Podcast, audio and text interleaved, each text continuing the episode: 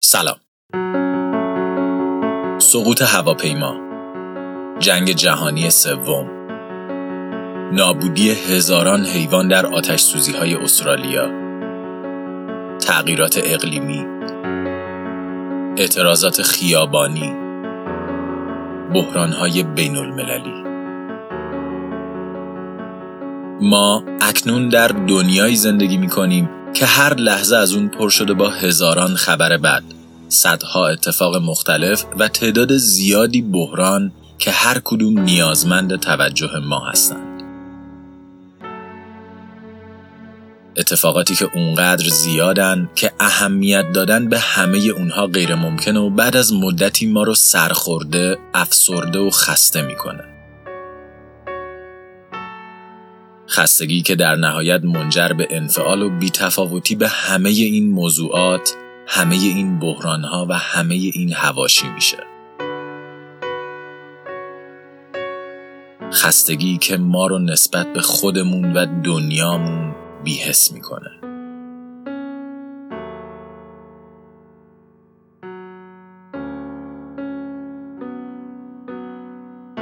اما برای اینکه بتونیم منطق پشت این بیهستی رو درک کنیم ابتدا باید از این باطلاق انفعال بیرون بیایم و همه این خبرهای بد و ترسناک رو حداقل به شکل موقت فراموش کنیم. حتی بهتر کلا انسانیت و انسانها رو فراموش کنیم و بعد بریم سراغ دوستان خیلی نزدیک ولی نسبتا دورمون یعنی میمونها. چندین دهه قبل دکتر ورنن مونکسل از دانشگاه جانز هاپکینز متوجه شد که وقتی میمون فرایند خاصی رو انجام میده یه سری از نورونها در لوب پیشانیش فعال میشن. مثلا فرض کنید در یک آزمایشی یک میمون باید دستگیره رو بکشه تا یه موز براش بیاد و بعد موز رو برداره و بخوره. هر کدوم از این اعمال با فعال شدن یک گروه از نورونها قابل نشانه گذاری بود. یک گروه برای کشیدن دستگیره، یک گروه برای برداشتن موز و یک گروه برای خوردن اون. که خب خروجیه نسبتا طبیعیه. مغز میمون کاری که داره می‌کنه رو تعریف و هماهنگ می‌کنه. اما چندین سال بعد در اواخر دهه 90 دکتر جیاکومو ریزولاتی و همکارانش در دانشگاه پارما در ایتالیا یک موضوع خیلی عجیب تر رو کشف کردند. دسته این نورون ها که برای اعمال مختلف میمون تعبیه شده بودند نه تنها زمانی که میمون داشت اون اعمال رو انجام می‌داد فعال می‌شدند بلکه اگه میمون یه میمون دیگر رو می‌دید که داشت همون عمل رو انجام می‌داد دقیقا همون نورون ها در همون جای مغز روشن می‌شدن انگار که خود میمون داره کار رو انجام میده. یعنی اگه میمون ما یه میمون دیگر رو در اون بر جنگل می‌دید که داره از درخت بالا میره فعل و انفعالی در مغزش شکل می‌گرفت انگار که خودش داره از اون درخت بالا میره. به عبارت دیگه میمون ما ذهن میمون دیگر رو می‌خوند و در ذهن خودش پیاده سازی می‌کرد. مثل مثل یه جور آینه. وجود همچین خصوصیت ذهنی در حیوانات اجتماعی و به خصوص پستانداران خیلی دور از ذهن نیست. این نورون ها به حیوان کمک می‌کنن درک کلی از محیط و همزیستان خودش داشته باشه و بتونه با بقیه کنار بیاد. اما جایی که این نورون ها به اوج فعالیت خودشون می‌رسن در مغز موجودیه که شاید بشه گفت اجتماعی ترین پستاندارانه. انسانهای اولیه در بازه زمانی طولانی مسیری مشابه دیگر حیوانات رو در پیش گرفته بودند. مسیری که شامل تکیه بر غریزه و بر پایه انتخاب طبیعی بود. اونها هم مثل دیگر حیوانات هر کدوم فرایند مشابهی رو تکرار و مسیری پیش بینی شده رو طی می‌کردن تا نمیرن و نسل خودشون رو با موفقیت ادامه بدن. اما در یک جای مسیر جایی که دقیقا نمی‌تونیم زمان و مکانش رو مشخص کنیم مسیر انسانها از دیگر حیوانات جدا شد. انسانها دیگه موجوداتی غریزه ای نبودن. اونها موجوداتی بودند که از یکدیگر یاد می گرفتند و این یادگیری پایه برتری شد که از بیش از چهل هزار سال قبل خودش رو حفظ کرده. زمانی که نوزاد انسان به دنیا میاد چیزی از دنیای اطراف نمی‌دونه و غریزه زیادی هم برای بقا نداره اما در عوض در دنیایی پا می‌ذاره که دور تا دورش پر از انسانهای دیگه است که می‌تونن چیزهای مختلف رو به اون یاد بدن. اما این همه ماجرا نیست. این نینی انسان ها یک ابزار کوچیک دیگه هم به همراه خودشون دارن که یادگیری رو برای اونها خیلی خیلی آسون می‌کنه. نورون های آینه ای نورون های آینه ای شبیه ساز شخصی اعمال دیگران در ذهن ما هستند. یه جور واقعیت مجازی اختصاصی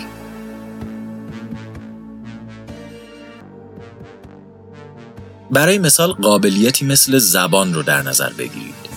زبان یکی از اساسی ترین پایه های وجودی انسان هاست و جزو اصلی ترین چیزهایی که باعث تفاوت ما نسبت به دیگر جانوران میشه. زمانی که یک کودک بزرگسالی رو می‌بینه که در حال صحبته بخشهایی از مغز که مدیریت فعالیت های زبانی رو بر عهده دارن شروع به فعالیت و شبیه سازی می‌کنن و به کودک کمک می‌کنن تا کم کم شروع به صحبت کردن کنه. فرض کنید بچه ای در حال لیلی کردن وسط خیابون و بچه دیگه ای در حال نگاه کردن لیلی کردن اون یکی بچه از اون ور خیابونه. اگه شما امواج مغزی این دو کودک رو سنجید و بعد اونها رو در کنار هم بذارید به شباهت قابل ملاحظه می‌رسید.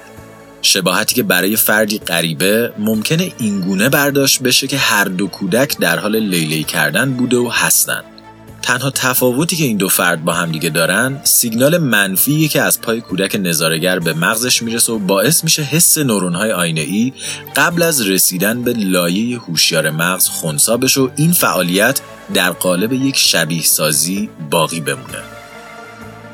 به عبارتی تنها چیزی که جلو داره اینه که کودک حس لیلی رو تمام و کمال و مثل کودکی که واقعا اون کار انجام میده درک نکنه پیام منفیه که از پا به مغزش می‌رسه. ولی آیا این به این معناست که اگه پیام منفی از پا حذف بشه کودک شماره دو واقعا فکر می‌کنه که داره لیلی می‌کنه؟ یکی از اصلی ترین محققین در زمینه نورون های آینه ای دکتر راماچاندریانه. دکتر راماچاندریان یک عصب پژوه شناخته شده است که تخصص اصلیش روی بررسی فرایندهای ذهنی افرادیه که اعضای بدن خودشون رو از دست دادن و دچار فانتوم های ازولانی شدن. که خب خودش بحث یه قسمت دیگه است.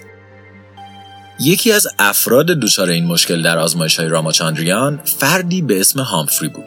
هامفری یکی از دستان خودش رو در جنگ خلیج فارس از دست داده بود و برای حل یک سری از مشکلات به سراغ راماچاندریان رفته. بود راماچاندریان هم که در اون زمان مشغول پژوهش بر روی نورون‌های آینه ای بود تصمیم گرفت یکی از تئوری‌های خودش رو روی هامفری امتحان کنه.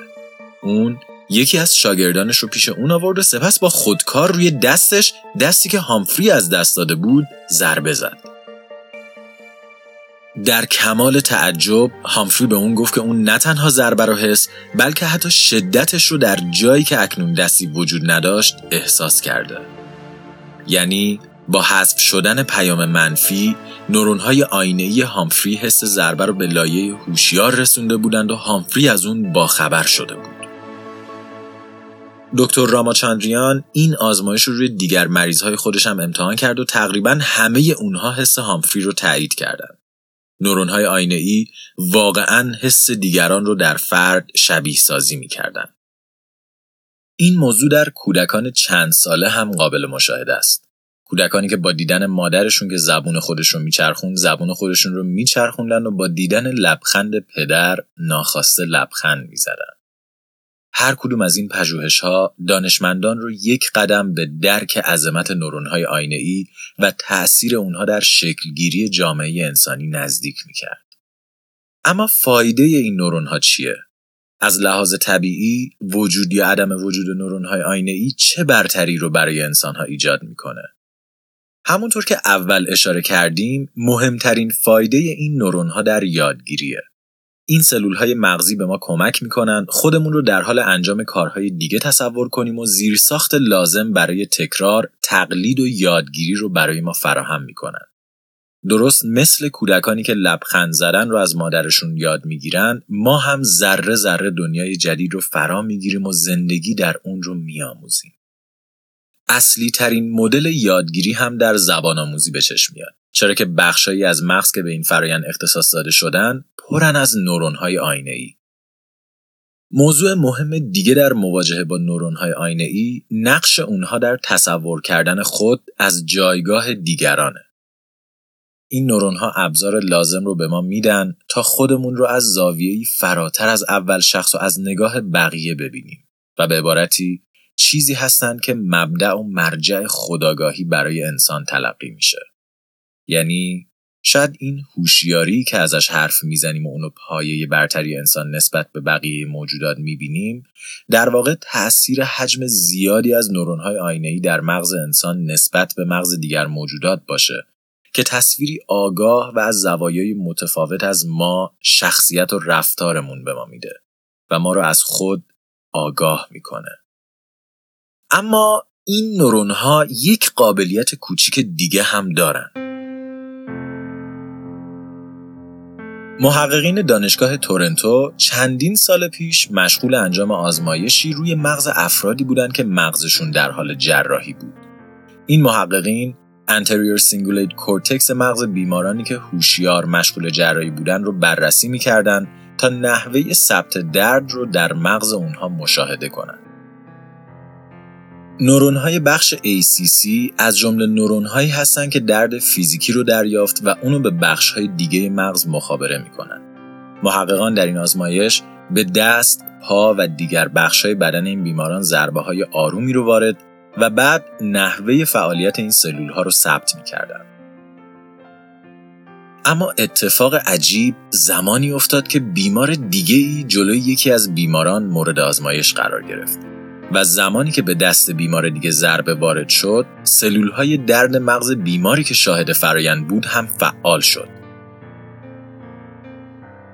مغز بیمار نه تنها درد رو مشاهده بلکه اون رو حس کرده بود و ذهن به معنای واقعی کلمه با فرد دیگه همدردی می‌کرد. سلول هایی که اکنون به نام سلول های گاندی هم معروفن ابزاری هستند که به ما قابلیت همدردی و دلسوزی میدن. زمانی که ما انسانی که دچار مشکل یا درد داره رو مشاهده می‌کنیم سلول های گاندی ذهن ما بلا فاصله فعال میشن و معادل همون درد رو برای ما شبیه سازی می‌کنن. دلسوزی و نگرانی ما نسبت به کسانی که دچار مشکل هستند تلاش ما برای رفع درگیری اونها و کمک به افراد نیازمند همه از نتایج فعالیت سلول های گاندی هستند. ابزاری که برای زندگی جمعی همراهی با دیگر انسانها و دوام در یک جامعه اساسی و حتی ضروریه. البته تا زمانی که این دلسوزی در حد نرمال و به اندازه اتفاق بیفته. در سال 1992 کارلا جوینسان متوجه اتفاق عجیبی شد که برای یکی از پرستارها افتاده بود. جکی بیماری داشت که شدیداً مریض شده بود و بعد از تلاش های بیپایانش برای زنده نگه داشتنش جون خودش را از دست داده بود.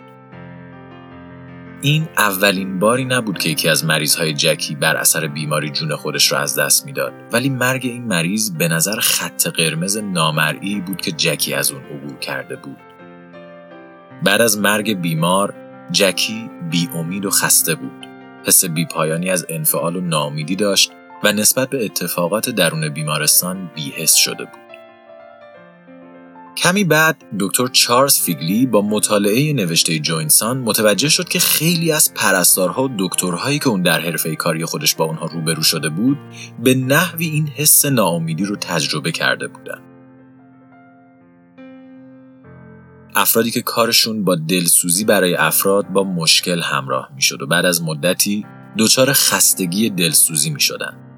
یعنی میزان درد، مشکلات و غم مریضان اونها به حدی می رسید که انگار خود فرد دلسوز در حال دست و پنجه نرم کردن با اونها بود. ما قبلا درباره خستگی ذهنی یا منتال فتیگ صحبت کردیم.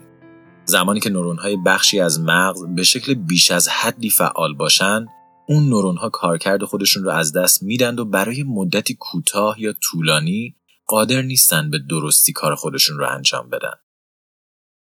مثل زمانی که یک کلمه رو اونقدر تکرار می‌کنیم تا معنای خودش رو از دست میده تکرار این حس درد هم گاهی به حدی می‌رسید که افراد تعریف خودشون رو از همدردی از دست می‌دادن.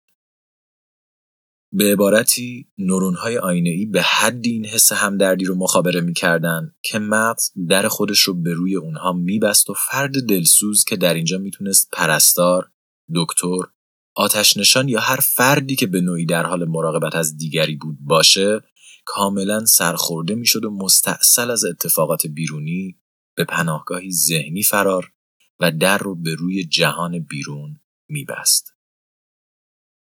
اما آیا پرستارها، دکترها و آتش نشانها تنها افرادی هستند که باید با این پدیده دست و پنجه نرم کنند؟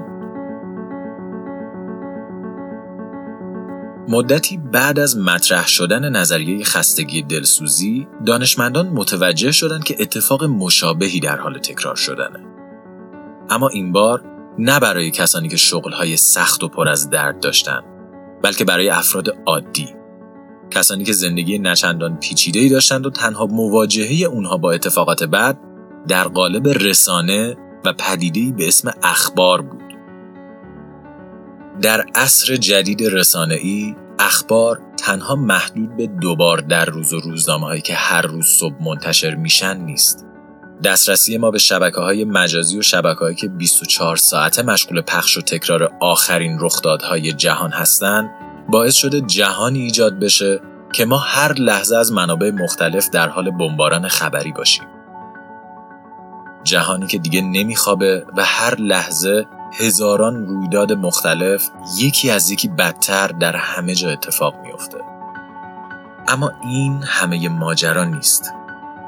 در این دنیا واحد پولی جدید توجه انسان هاست و هر شبکه هر کانال و هر اکانت مجازی در تلاش تا بیشترین افراد ممکن رو برای طولانی ترین زمان ممکن پای خودش میخکوب کنه و این کار را از طریق شک و سیاه نمایی انجام میده.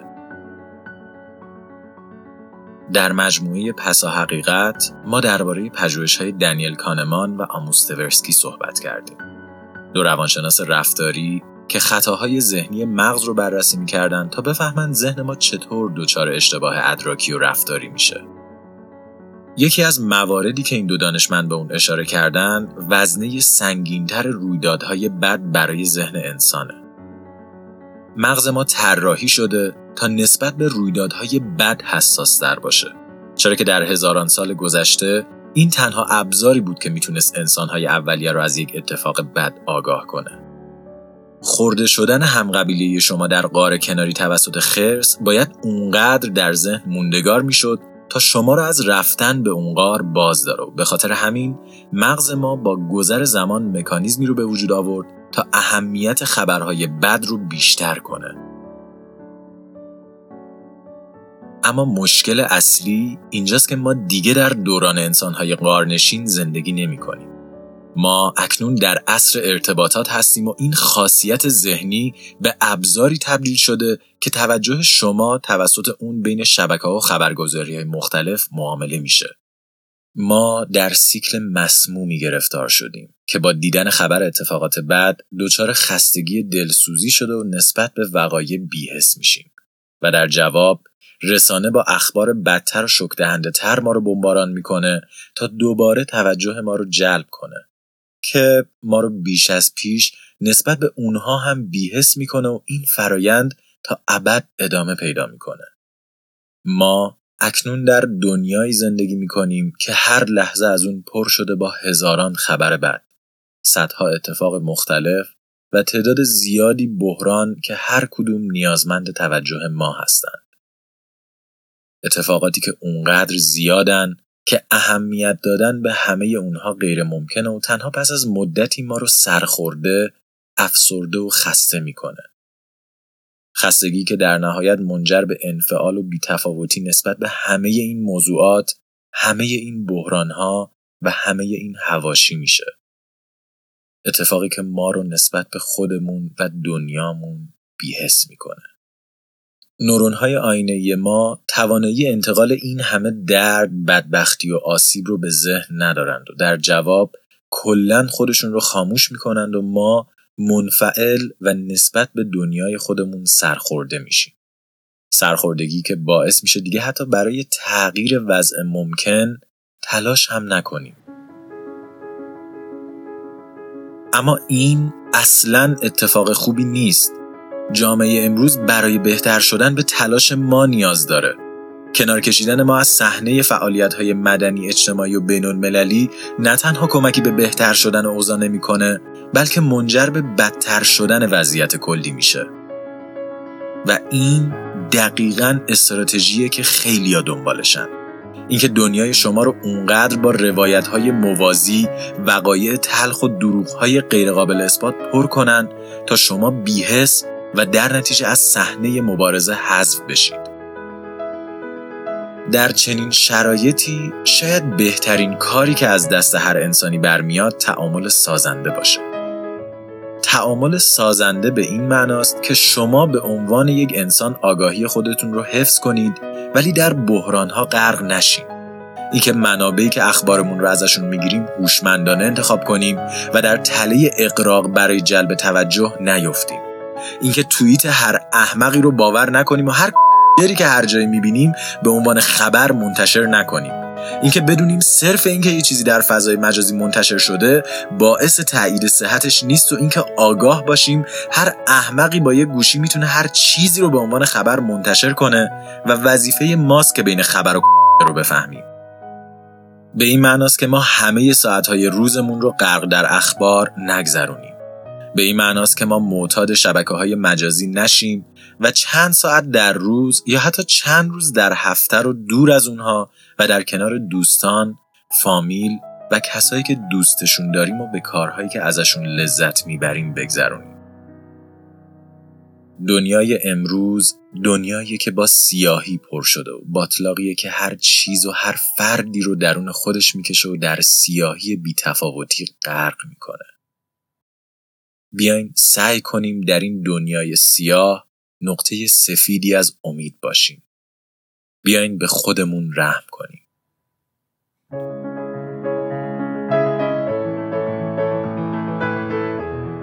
استرینکست توسط من رضا حریریان و شاهین جوادی نژاد تهیه و ساخته شده.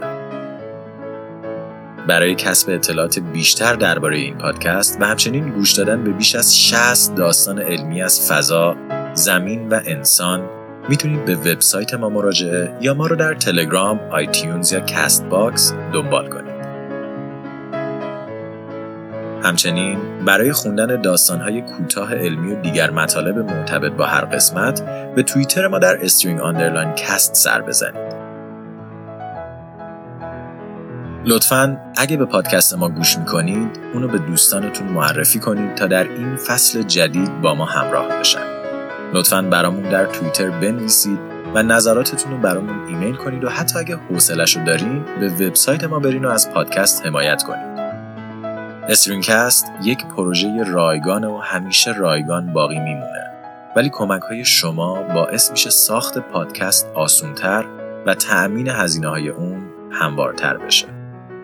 و در نهایت اگه شرکت یا سازمانی هستین که می‌خواین اسپانسر پادکست بشین بهمون ایمیل بزنید. اونجا همه چی رو براتون توضیح